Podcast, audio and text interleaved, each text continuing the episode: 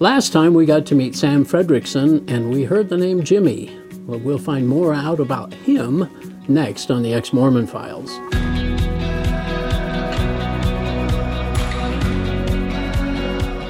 Hi, and welcome to another episode of the Ex Mormon Files. I'm your host, Bishop Earl, and I appreciate you joining with us.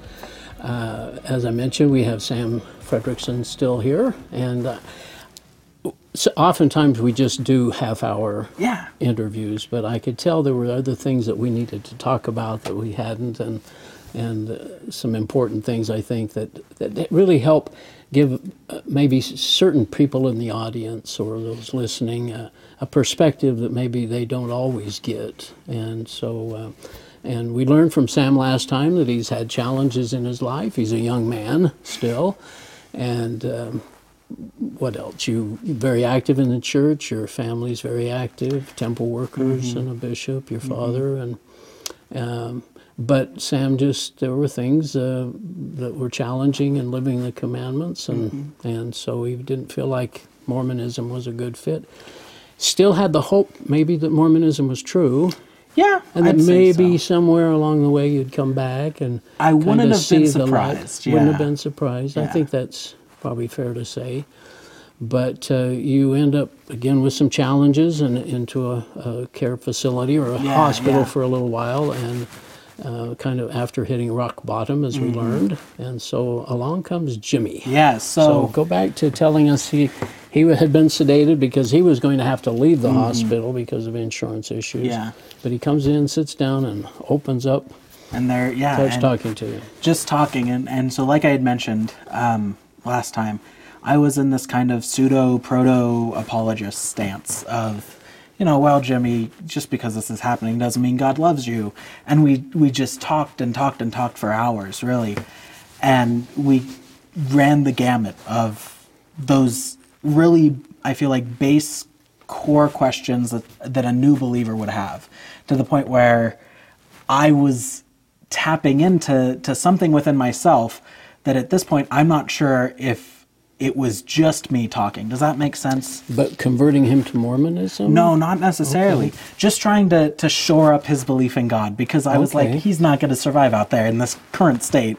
And if, if he loses that, who knows? So and here God's giving you an opportunity to witness to him, basically. to it's it's almost as if um, you know in the Gospels when Caiaphas says it's better for one man to die than for a nation to perish, nation to perish, and um, John says that he didn't say that of his own accord. He was prophesying in that moment, and I almost sometimes think of it like that, like. I was saying these things and, and I was thinking them, but I was speaking from a position of faith that I didn't know I still had. And so That's fascinating. it was it was a wild time. It really was. And so we spent all night talking. He goes to bed, I go to bed, and the next morning, this is what just blew my mind is the next morning he is still told he has to leave and he goes.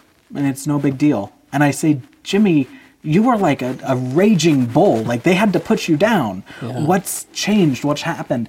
And he said to me, and I, I remember this clear as day through the last six years and everything that came with it. He said to me, I just guess I guess I just did what I came here to do. You know, I guess I've I've just got what I needed. And he left. And I was like, what does that mean? This Yeah. is this is insane. What are you talking about, Jimmy? Did he feel like he met God then? Or I But don't he know. certainly was at peace, though. He was peaceful. He was ready for it. Whatever the next thing was, he was ready for it.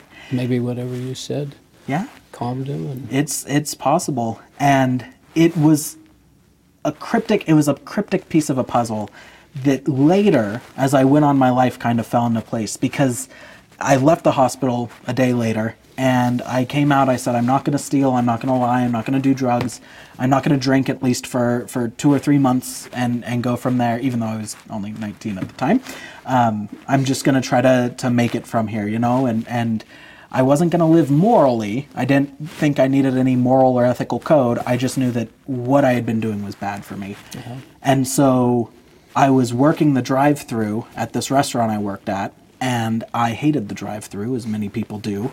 And I had decided it was a bad day, and I had decided I wasn't going to look or acknowledge the people in the drive-through. I was your personal little uh, Yep, thing. my own little bubble. Everybody's been through a drive-through with this kind of an employee, I guarantee it, where they're just done for the day and they're just there to be a robot and take your money and give you your food. And that's what I was doing. and so, when this truck pulls up and I see somebody get out of the truck and start bending down and then coming up and bending down, I just kind of shook my head and was like, "What is going on here?" And so, I open the window and I'm not looking at this gentleman, and he speaks to me in a really, I mean, he's got a very distinctive voice. It's very, very deep voice, and he says, "I got some pennies for you," and I was like, "What?" And he, that's what he had been doing. He'd been down on the ground, grabbing, yeah, he had dropped his change, or somebody else had, and so he gave me the pennies, and I said, "Thank you," and I grabbed his card, and when I was little, I was in a Wendy's, and uh, uh, the cashier had taken my mother's card and read her name from the card.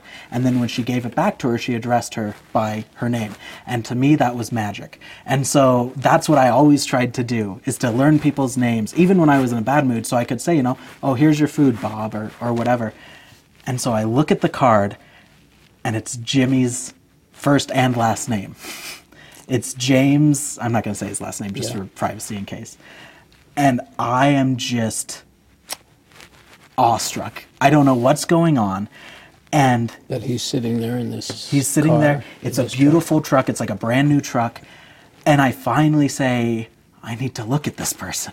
and so I look over, and he- there is a man there who's about six foot four, 300 to 350. He's got gray hair, but it's not long and wispy. It's, it's a full head of hair and it's combed. He's got all of his teeth, and his skin looks great. And yet, when he spoke to me, I was able to put it together that that was Jimmy's voice that I had been sitting with for hours. And I looked at him and I had not told him my name. I, I can swear to that. and he looks me in the eyes and he says, Howdy, Sam. And I just like backed up and I gave him my his card back and I gave him his food. And he said, I'll be seeing ya. And I just froze. And as he drives away, I see his license plate. And it's the, the license plate with the cowboy on it. I think it's a Wyoming license plate. And he had always talked about how his best days of his life were as a cowboy. And he even made us all watch Lonesome Dove just to prove how much he loved cowboys. At the uh, at the hospital. At the hospital, yep. It was on cable, and we had a wonderful, like, it's like a two and a half hour movie. It was a wonderful time. And I just stopped. And the entire world just stopped. And I looked at my manager and I said, I gotta take I gotta take a break. I'm really sorry. I gotta go. Did you try to chase the truck down? Or? I didn't know. I just I had to get out of there because I knew I knew what my next step was, and my next step was to call the only person that I knew that really believed in God, that I was really close to and could be honest with, and that was the woman who would become my wife, Katie. She was the only good Christian in my life. She was the only person that I felt I could really bare myself to at that time, and so I called her and I said, Katie, I think I just I think I just saw an angel. I don't know what just happened and I told her the whole story. And at that point, I mean, I don't even think I had mentioned when I got out of the hospital, I didn't tell anybody about Jimmy. I didn't tell anybody about our heart to heart because it had been completely, you know, it was an incidental thing.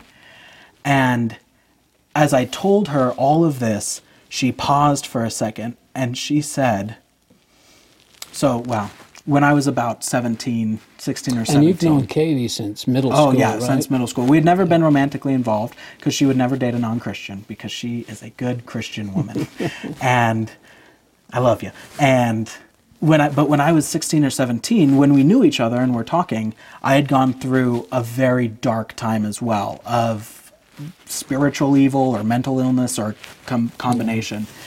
And she told me that since those days, two years ago, two or three years ago, her mother had prayed every single day that an angel would come and visit me. to your life. And I was pushed down. I was pushed to my knees in the parking lot. And at that moment, I didn't know the first thing about being a biblical Christian. I didn't know the first thing about knowing a biblical God. But I knew that the God that her mother had been praying to was the God who had brought Jimmy into my life. And as I've gone these few years, I know this sounds entirely crazy. I'm totally aware of that. No, that. I think it sounds fantastic. And I've gone through and I've played it over in my head and I've said, is it the same guy? Did I maybe get his last name wrong or, or what's going on? Maybe I did say my name when he rolled up to the. And what it comes down to at this point in my life is that if it wasn't an angel, that makes it almost more unbelievable to me that every single thing worked out exactly how it needed to to get me on my knees in a parking lot after two years of being extremely lost And only God could do that. and only God could do that. Yeah. I realized that I've always said I don't believe in coincidences, and this was the only thing in my, my moments of doubt that I would say, well, maybe this was a coincidence. And I said, why am I doing that? Why do I why can't I just believe? And so Especially when mom, mom-in-law has been Yep. praying for an angel to I am so blessed by my in-laws. They have been an amazing just this they have just been amazing Christians who have taught me what it is to be an So amazing what Christian. happens after this? Do you start? To, do you tell Katie, of course, about yeah all this? uh, literally so i am still on the phone as i'm on my knees in the parking lot Really? and i said to her after a moment or two of silence i said can i come to church with you and she Did was like really? yes please yeah she she Had she ever invited you before? Yes. So when I was in when I was very young, or not very young, seventeen maybe, I had gone with her to a youth group gathering, hmm. and it was amazing. I mean, I was just sobbing the entire time. It, the The music was playing, and it was so powerful, and the lyrics were so powerful. And we talk about feeling the spirit as Mormons. You know, we feel the spirit move within us, and and it prompts you. And that was the the point I had felt the spirit most strongly in my entire life. I could not stop crying. One of my friends, also from high school, was there. His name's Ian, and Ian came to me and like wrapped me up and was like, "It's okay, man. I understand. God's so great." And I was like, "I don't even know if I believe in God. What are you talking about?" And it was amazing. But other than that, I had never gone to a Christian church. I had never gone to a Christian service. So you go to one. So I went to I well I went to the Hastings. I don't know if do you guys had did you have Hastings here? They were just like a bookstore. Oh. They shut down. It's tragic. And I I went to the Hastings and I bought the first Bible I found, which was the New King James version. Okay. Because I had always read the KJV and I was like, I don't want that, but I don't want one of these Bibles that just talks like a normal book. Yeah. So I'm gonna go for the New King James version. And and I started reading my Bible two or three hours every day. And there were days when I there was one day specifically when I overslept and I had missed my opportunity to to read my Bible that day. And I was so distraught and I called or and then two minutes later I got a call from my assistant manager who said, Hey man, we're pretty slow. Why don't you just come in two hours early today or two hours late today? Gave you a chance. gave me a chance to read.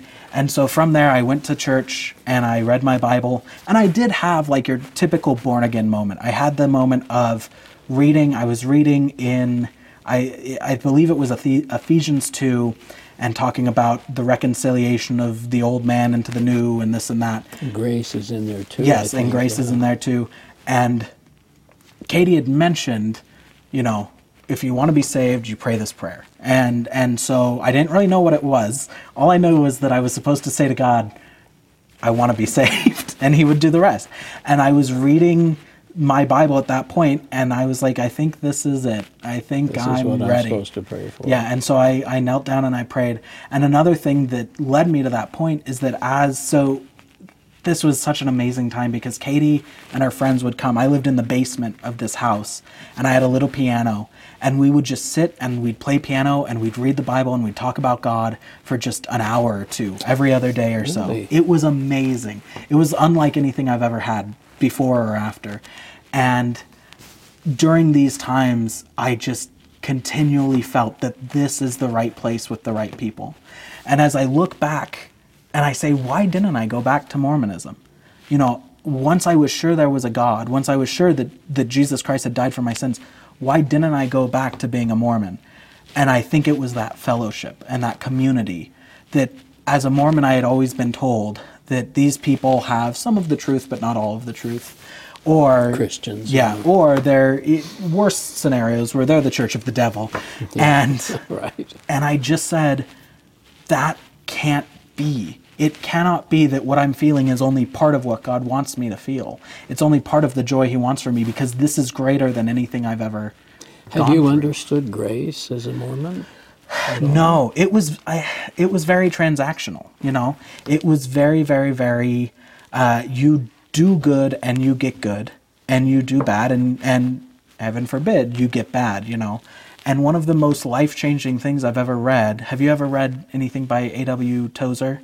Uh-huh. Yeah, so he he in his book The Meditations on the Trinity, he wrote, if God is love, and if God is loving, it means he is endlessly loving. If God is patient, it means he is endlessly Endlessly patient. And I suddenly just realized that this thought that there was going to come a day that God got sick of it and that God said, No more. You've made the same sin 52 times.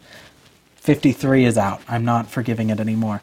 That was something that, for whatever reason, that's what I came out And of you Mormonism realize with. God's yeah. love is endless. It's endless, yeah. But I, I remember in Mormonism thinking, I can only make the same mistake so many times before he turns from a loving father into an angry father, you know? And that was a really life changing thing. I mean, Yeah. I'm sure most people watching this have, have felt something like that. And it's So you still at this point did you had a um, you didn't really know any bad news of Mormonism. No. So, and, and you were just learning this good news. Yeah. And reading the Bible, it sounds like you were very faithful and childlike in, in reading Yeah. it and trying to understand it. Yeah, I went through the Old Testament and I was like, I'm so excited to read the Old Testament. And I was, yeah, I don't know why. I was just stoked on it. And I still am. But I went through it almost certain that as we got to these laws about the priesthood and we about the temple and about the sacrificial systems, almost certain there would at least be a clue there, right? It's sacred, not secret, so we don't need to hide it. But there would be some sort of a clue in the text that would lead me to believing that what happened in church temples was was the right, true thing. In Mormon temples. In? Mormon ch- Yeah. temples, yeah. And so I was very surprised when I found that that was not the case. Couldn't find anything. There was not anything, anything close, you know. kind of wonder about the restoration part of it then. Mm-hmm. Yeah. Yeah, yeah, exactly. What are we restoring? Yeah. Are we restoring or are we building something new? Blood sacrifices Yeah. in the temple. yeah, Katie said just the other day, if if you tried to do what they do in the Old Testament in the Mormon temples, you'd be arrested straight up. If you took in a lamb for slaughter, Animal cruelty. yeah, they would just kick you out. And so, I for two or three years, I still trusted that the leaders of the church and that Joseph Smith were doing what was right by their conscience, and that they had maybe got a little confused, and maybe they added some things, but at the end of the day, this was a, a good, honest man who who died for his faith and all of that. And it wasn't. Uh, When did the CES letter, or are you headed there? that's where I'm. Okay, Yeah. tell, tell us it's, about it's this. a necessary stop on I think every ex-Mormon's train. Um, I so my older brother Jacob, the one who's who's out of the church with me, he frequented the ex-Mormon subreddit on Reddit, mm. and he would just tell me these little things that he found, and I told him multiple times, Jake, I just don't want to talk about that. I does I don't care. All I've all I need is Jesus. All I've got is Jesus. I don't need to be mad, and I don't need to bring up the past. And then he just kept saying things that were too enticing for me to not follow up.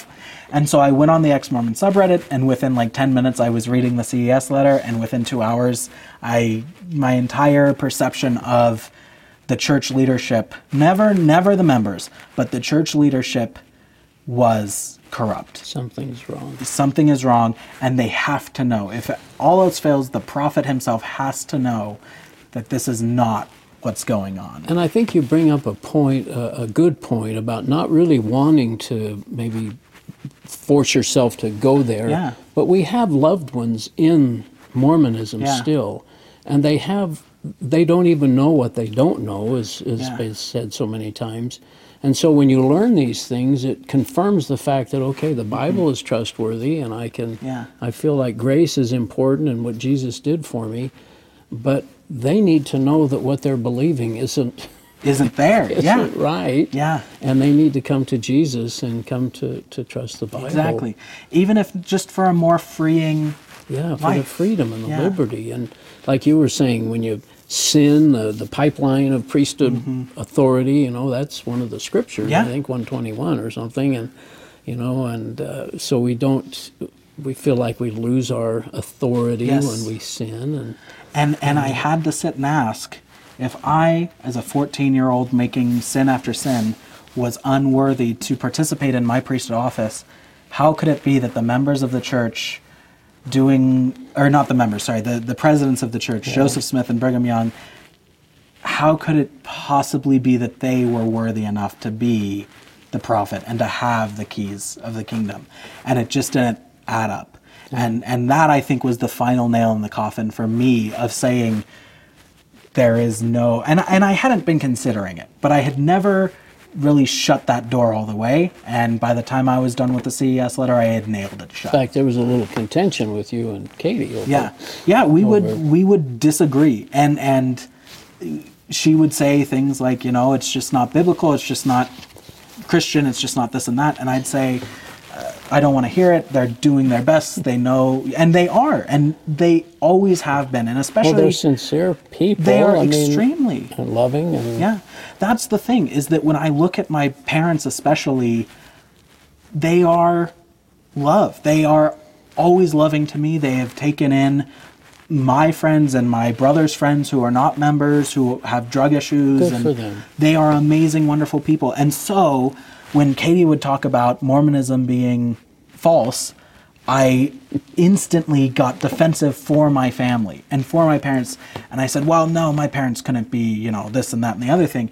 And I s- just realized that that's not what's going on. You know, just because Mormonism is false, it doesn't mean that anything about my parents and who they are has changed. You know, mm-hmm. what it means is that there is a, a system that I need to work to help them. And, and not just them, right. everyone, you know.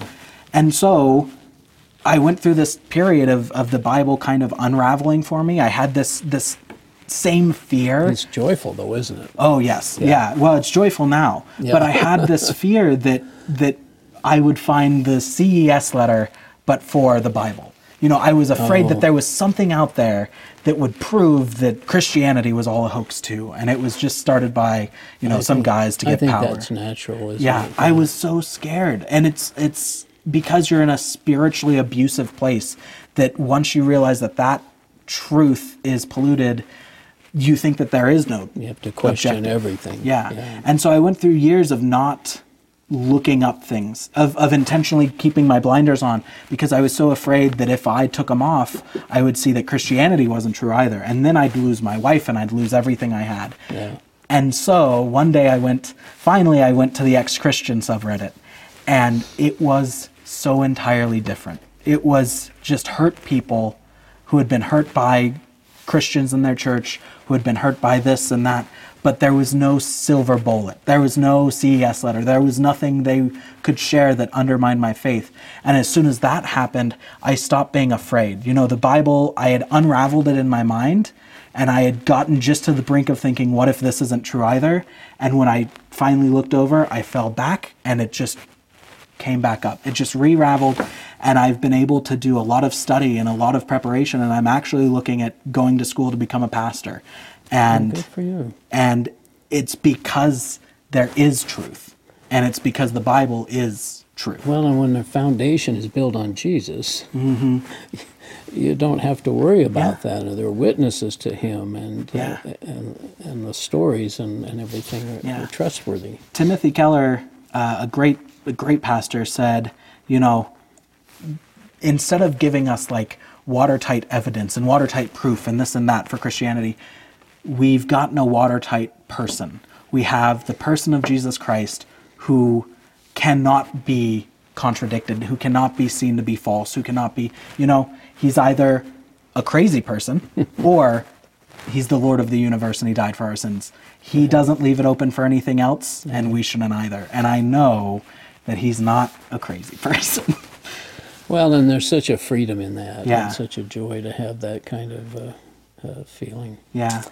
Well, gosh, what are you doing now? You you you say you're thinking of going to to. Uh, Yeah, so I'm. I'm Is that in Boise? It's in Boise, yeah. So I'm getting I'm getting my degree in history right now, just a little two year degree. Good for you. Then I'm going to go to it's uh, called NNU. It's Northwest Nazarene University, and I'm going to get a ideally a degree in biblical literature and Christian ministry, and you then be- maybe go from there. You're even thinking No, this way. I mean, really- seven years ago. I know. Yeah, I mean, or few years I- ago, right? I keep telling people if you think that people can't change, I would just like to tell you that what I'm most excited to do this year is to go to a country music concert and I'm studying to become a pastor. and if that doesn't mean that I've changed, I don't know what what can, you know. well, I love what Paul says about becoming a new creature. Yes. and you definitely define that. Uh, Yeah. hundred percent. it's it's wild. And anyway, so we're just about at the end Yeah. again. That's so quick. Um, what would you tell your family and friends? And But you know, the thing of it is is I don't know like where anybody is. I my family may never see this. They may see it. My friends may never see it. They may who knows how this is going to end up. I don't know where anyone is. And I don't want to sit here and, and pull out the bad news. I don't want to sit here and, and talk about the book of Abraham and polyandry and all that kind of stuff if there's one message I have for Mormons, it's the same message that I have for every person in my life. And that is that the God who created the universe created you. And he created you because he has loved you since before you were even a thing. He loved you before you existed. And because of that love, instead of remaining high and holy and far away, he condescended to us. And he got his hands dirty, not because he he you know had to, to die or else he wants to smite you or something. Not because he wants you gone, but because he wants you with him so badly that he'd do anything. He would do anything to bring you to him. And the same way that Moses lifted up that bronze snake in the wilderness, and all they had to do is look at him and believe, the same thing is true of Jesus Christ. he that believeth in me hath everlasting life. Exactly. You just have to look at him, want him, and he'll give you everything. He loves you. He has gone home to be with God, and he is preparing a place for you right now. And if you want to be there, all you have to do is want him and love him. And that's the message for Mormons, the message for non-Mormons, it really for is. everyone. That's a good point. It's it's it's the only thing that I know to be true, a hundred percent. Well, Sam, thanks for coming Yeah. over from Boise, and we're going to get to meet Katie next. Yeah. And I'm happy, to, or be fun to talk to her. And anyway, good luck in all you're doing. Thank you. Thank you. Appreciate you coming, and we'll see you next time on the Ex Mormon Files. This has been the audio podcast of The Ex Mormon Files with host Earl Erskine. The Ex Mormon Files is produced by Main Street Church of Brigham City.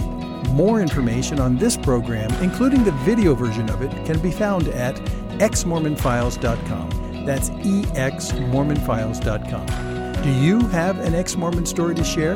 Write us at contact at exmormonfiles.com.